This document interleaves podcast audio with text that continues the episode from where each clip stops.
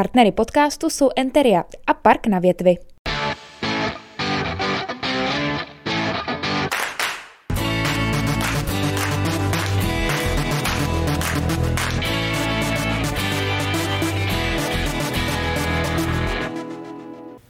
Hezký den, milí diváci. Díky, že sledujete nebo posloucháte tenhle ten podcast. E, tak jsem přemýšlel, jak uvést toho našeho dnešního hosta, ale vy to tak možná už jako si přečtete někde tady nad náma, že jo, tady, tady, máte tady určité nápovědy, dres, přilbu, sponzory, to, co máš eh, na košili, že jo, tady na té na tý klopě, tak je tam motorka. A já když jsem si vlastně, já jsem si to jako googloval a hledal jsem, jak jako přesně tě správně označit, tak eh, takový zkratkovitý je motokaskadér a nebo profesionální Motocyklový kaskadér. motocyklový kaskadér. Pavel Vik. Dobrý den. Dobrý den, díky moc, že jsi našel čas a že jsi přišel Taky děkuji za pozvání. si se mnou popovídat, protože jako já jsem na tohle, to čemu se věnuješ ty jako like a fanda, tak se na mě nezlob. Jo. Budu mít takový jako laický otázky. Nebudu se ptát úplně jako na typy motorek a typy motorů, který si v nich měl a na takový ty funchmakerovský věci. Jasný. Ale prostě ty si myslíš, že přivezeš jim motorky a jako nakonec... Já jsem je nakonec zapomněl. Přijel jsem autem teda, ne na motorce. ne, my jsme uh, tady se zastupitelem města Hradce Králové, dostal jsem nabídku od něj, že vlastně může motorky vystavit eh, skoro na celou zimu do Orlice parku, do obchodáku. Uh, takže jsme to využili rádi a, a tak nějak si myslím od půlky ledna tam stojí, dělají reklamu a dělají radost lidem, posílají fotky, takže si myslím, že svůj účel to splnilo a teď je budu vyzvedávat teda ve čtvrtek, jsme domluvený, ale ještě jsem to nestihl, takže stejně nevím, kudy bychom sem zajeli. Super, říkáš motorky, takže dvě máš. Jo, jo, jsou dvě stejný, uh, jinak typově to je Honda CBR 600 RR. Už jsme u toho, no. Tak, pardon. Zkrát, v pohodě, zkrátka je to Honda. Tak. A Honda, protože asi jakoby, myslím si, že v téhle kategorii je to jedna z, nej, z nejspolehlivějších motorek a, a při tomhle sportu bohužel dostávají ty motory a vlastně celkově, celkově ta motorka dostává hrozný čout, takže jsem rád za její spolehlivost. Super, prosím tě, eh, ty jsi někde řekl, nebo jsem si to někde přečetl, eh, že ta láska k motoristickému sportu u tebe začala už eh, v osmi letech.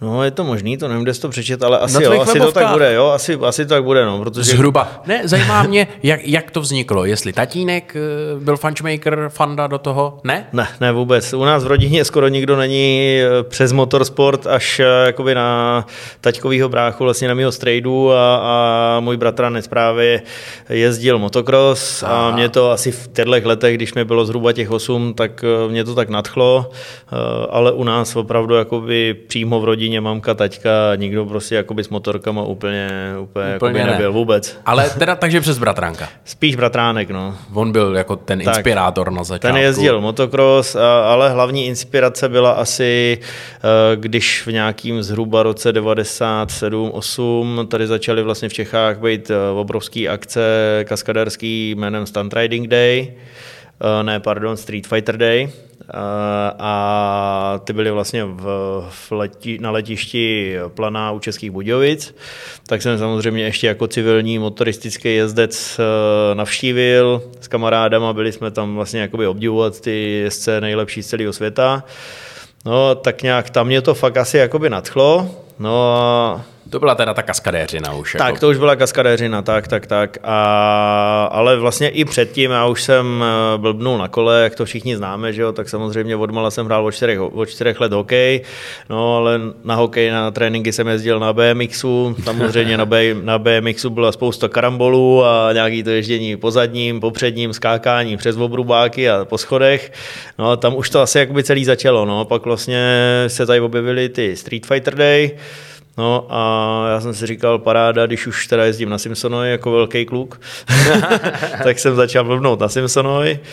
No a Potom vlastně, když už eh, mi bylo nějakých 17 let, tak eh, to bylo na první velký motorce, jsem trošku začal blbnout a shodou okolností ještě za mýho kamaráda v Jaroměře Taťka, toho mýho kámoše chtěl, chtěl jakoby zapojit eh, právě do toho stunt ridingu, takže mu postavil prostě jako velký nadšenec, mu postavil tenkrát to byla nějaká kava uh, Street Fighterovou motorku, no a mladý David za, začal jakoby jezdit, no jenže zažil první takový trošku větší pád, no a přestal. Aha, no a mě to jakoby v tu chvíli nadchlo. Tady člověk musí mít pevnou vůli, jako to je v každém sportu, takže prostě, když vzpomenu na ty začátky, tak první sezóny byly opravdu třeba 30-40 pádů, to bylo hrozný. No, no, no. za sezónu myslím, ne? no, to mě je jasný, to už bys tady nebyl, kdyby to bylo za trénink, ale nech mě prosím tě se taky zeptat, jo. Je, už jsme přeskočili asi tak půlku mojí přípravy, tak aspoň na ten zbytek mě nech se zeptat, protože ty si tady teda řekl, že eh, tomu tvýmu kamarádovi ten táta předělal motorku. To znamená, že lidi, kteří tu motorku používají k normálnímu jako klasickému ježdění, tak ji potřebují v nějaký jiný výbavě, než v jaký ty potřebuješ ke kaskadérským kouskům? Tak, dá se říct. Jinak samozřejmě spousta prvků jde dělat i na klasický kapotovaný motorce. Ona vlastně, ta motorka před úpravama je klasický supersport, prostě kapotovaná, celokapotovaná motorka. Eh, většinou se z ní stane motorka pro stunt riding tak, že první pád, pár kotrmelců, z ty motorky to všechno opadá. no a místo toho se vlastně pak použijou motokrosový řídítka, ale já mlčím, aby se, když tak mohl zeptat na další otázky. Úplně v pohodě, úplně v pohodě. No jasně, takže eh, zajímá mě konkrétně, jaký byly první kousky, který eh, si se učil, jestli jsi měl nějaký vzor, podle kterého se mohl nechat inspirovat. Eh, tak vzor byl, vzory byly, těch bylo ze začátku samozřejmě několik a ty pocházely vlastně právě jakoby ze světa stunt ridingu a byli to vlastně ty kluci, kteří jezdili zástupci Brazilců, Američanů, hmm. prostě Francouzů, Španělů a tak a byli to vlastně ty kluci, kteří přijeli na Street Fighter Day a byli prostě nejlepší v té době, to byla elita vlastně z celého světa. Dobře, dobře. Eh, my tady, já tady máme plagát, že jo, to děkuju moc, ty to mám podepsaný od tebe, hezký.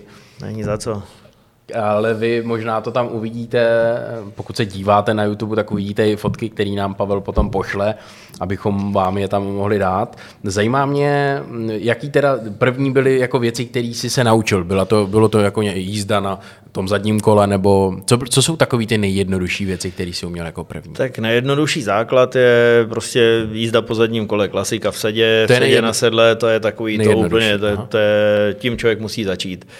No, když už, a ono, jako musím říct, že jsem pár kamarádů učil jezdit po zadním, mm-hmm. no pár, ono jich bylo několik desítek, ale myslím si, že úplně všichni to nakonec položili, nakonec to někde zahodili a to bylo z toho důvodu, protože si nenechali prostě poradit a jak to je v každém sportu, nejde prostě přeskočit jednu metu a skočit hnedka prostě všechno umět. Takže já jim celou dobu tlouk do hlavy, že prostě musí postupně, nejdřív se jim prostě odlepí přední kolo jenom 10 cm od země, ujedou metr, mm-hmm. za další měsíc ujedou 2 metry, 3 metry a tohle. No a ve finále prostě byli nedočkaví, netrpěliví, takže samozřejmě za týden leželi, že jo, motorka, brečeli, rozsekaná motorka, všecko, jestli bych jim nepomohl opravit a to. Říkám, hele, já vám to říkal, prostě musíte, musíte začít postupně. A třeba spoustu prvků, takových náročnějších, eh, ať už to jsou třeba, nevím, jízda po zadním kole bez držení řídítek, nebo eh, kolečka po zadním kole, tak to jsou prostě věci, které se trénují prostě několik let. Mm-hmm. Prosím tě, eh, zajímá mě, jak ty to máš se strachem. Jo, zajímá mě, jestli ty konkrétně třeba vůbec si ho do tohohle života jako od Pána Boha dostal, jako tuhle emoci, kterou máme my normální smrtelníci, eh, kterým stačí jako, já nevím, jako mně stačí třeba jet jako vlakem někam třeba do Německa 10 hodin a už je to vzrušo pro mě, jo? ale eh, chápu, že to pro tebe asi je nuda, že, že ty jako vyžaduješ vyloženě ten adrenalin, asi budeš hodně překvapený, ale, ale... jsem za hodně pověrčivý a ten strach z toho, nebo strach, nevím jestli úplně strach, ale hlavně si motorky nebo z obou motorek mám obrovský respekt. Mm-hmm. A já po každý třeba, než na motorku sednu, tak ji prostě pohladím, než ji nastartuju. Prostě fakt musí, musí se člověk s ní jako vyzřít. Mm-hmm. A protože si samozřejmě uvědomuju to, že každý trénink nebo každý vystoupení se prostě může stát cokoliv prostě a samozřejmě se snažím tomu nejít naproti. Eh, na vystoupení nejezdím to, co nemám úplně vypilovaný na 100%, takže prostě a ty tréninky jsou jakoby samozřejmě něco jiného, ale to je právě, ty tréninky jsou právě zase o tom, že se snažím všechno pilovat postupně, kousek po kousku. No dobře, ale tak když jdeš, teď už jsi, ty to děláš přes 20 let, takže ty už jsi absolutně jako zkušený profesionální jezdec. No, ale samozřejmě eh, v tomhle ohledu, i když třeba už jsem toho najezdil spoustu, několik set vystoupení za tu kariéru, ale stejně musím říct, že kdykoliv jedem na vystoupení, od rána nejím, ani se nenasnídám, nervozita jako blázen. Fakt? A takhle to prostě je, no, tak je to je to prostě adrenalinový sport a jak jsem říkal před chvílí, prostě nikdy nevíš, co se může stát, i když budeš jezdit sebe víc opatrně, ale uh, je pravda teda, že nervozita opadne většinou, když sednu na motorku, uh-huh. už jsme na akci, nejdřív si samozřejmě zajezdím, jenom se projedu na motorce, vyzkouším si plac a pak, když už přijde na to samotné vystoupení, tak uh, ta nervozita spadne prostě prvním, prvním kouskem, že to je prostě, když se povede první, první prvek, lidi zatleskají, zakřičejí, tak, tak v tu chvíli je zase eh, všechno v pořádku a, a už se může jezdit. Eh, prosím tě, zajímá mě, kde trénuješ, protože předpokládám, že eh, ty potřebuješ asi asfalt, že jo? Tak buď asfalt nebo pevný betonový povrch. A... To znamená pro mě ještě jenom taková doplňující otázka, že asi nemůžeš úplně trénovat za běžného silničního provozu někde třeba jako na no, silnici. Když to řeknu na rovinu, tak eh, bohužel letišť, přístupných letišť není úplně moc tady. No, eh, Já mám takovou tu super výhodu, že, eh, že už mnoho let můžu, mám tu možnost prostě v rámci skvělé spolupráce trénovat tady právě na Mezinárodním královéhradeckém letišti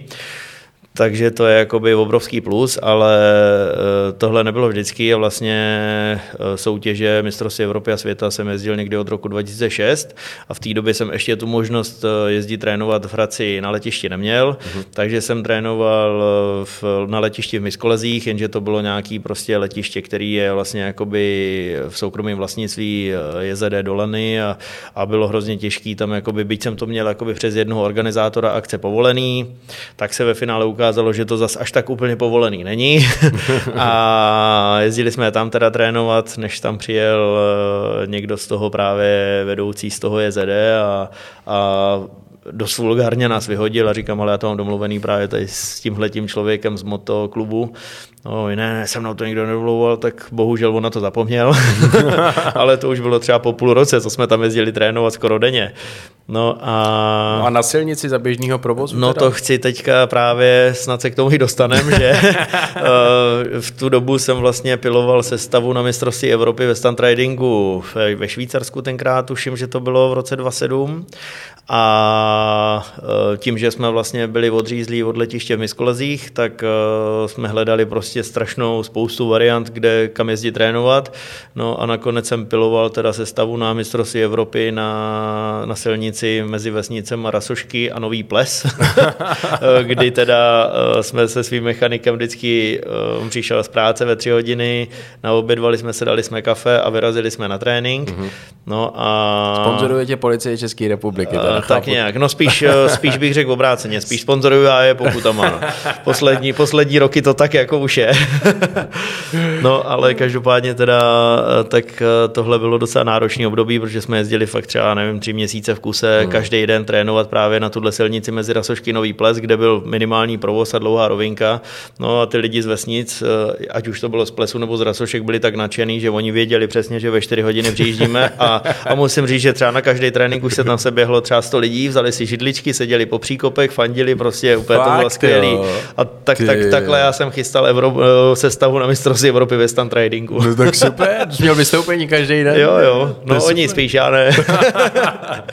já myslím, že řekneš, jako ve 4 hodiny zavřeli všichni v okna, protože věděli, že bude hluk a ne? Oni byli nadšený, opravdu musím říct, že každým dnem eh, si to řeklo víc lidí mezi sebou a fakt ty poslední tréninky byly, že tam byla minimálně stovka lidí prostě a byli úplně spokojení, nadšený.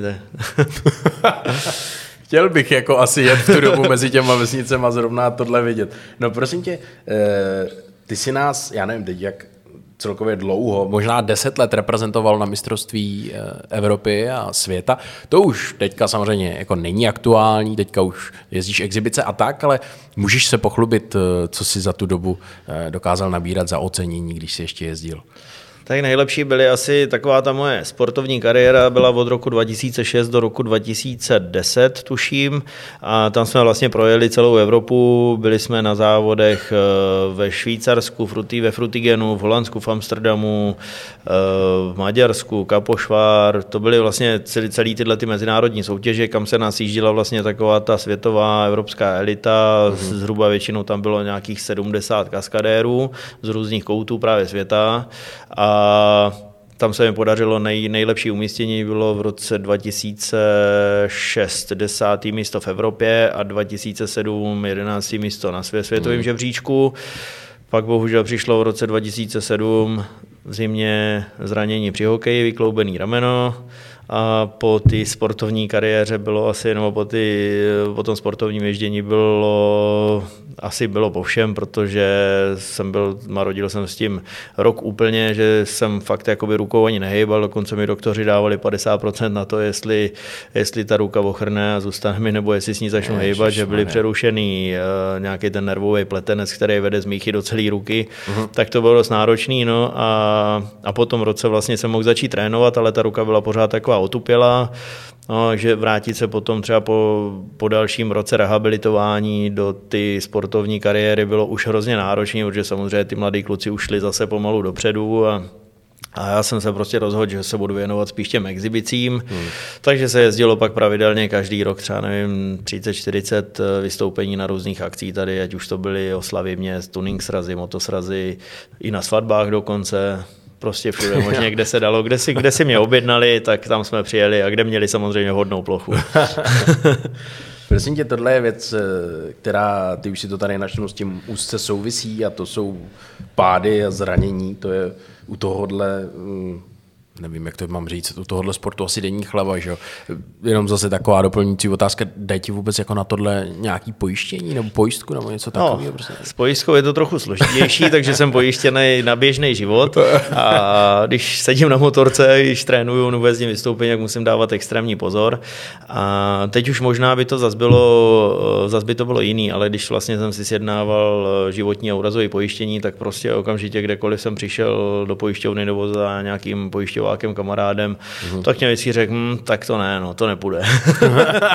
no, takže, takže jsem měl předtím vlastně jakoby pojištění na takový ten běžný život, kdyby se stalo něco prostě někde na kole nebo prostě v autě nebo mm. tak, tak tak to bylo jako prostě pro všechny, Jasně. ale když by se stalo něco prostě, jak to bylo, tak trochu na vlastní riziko. No.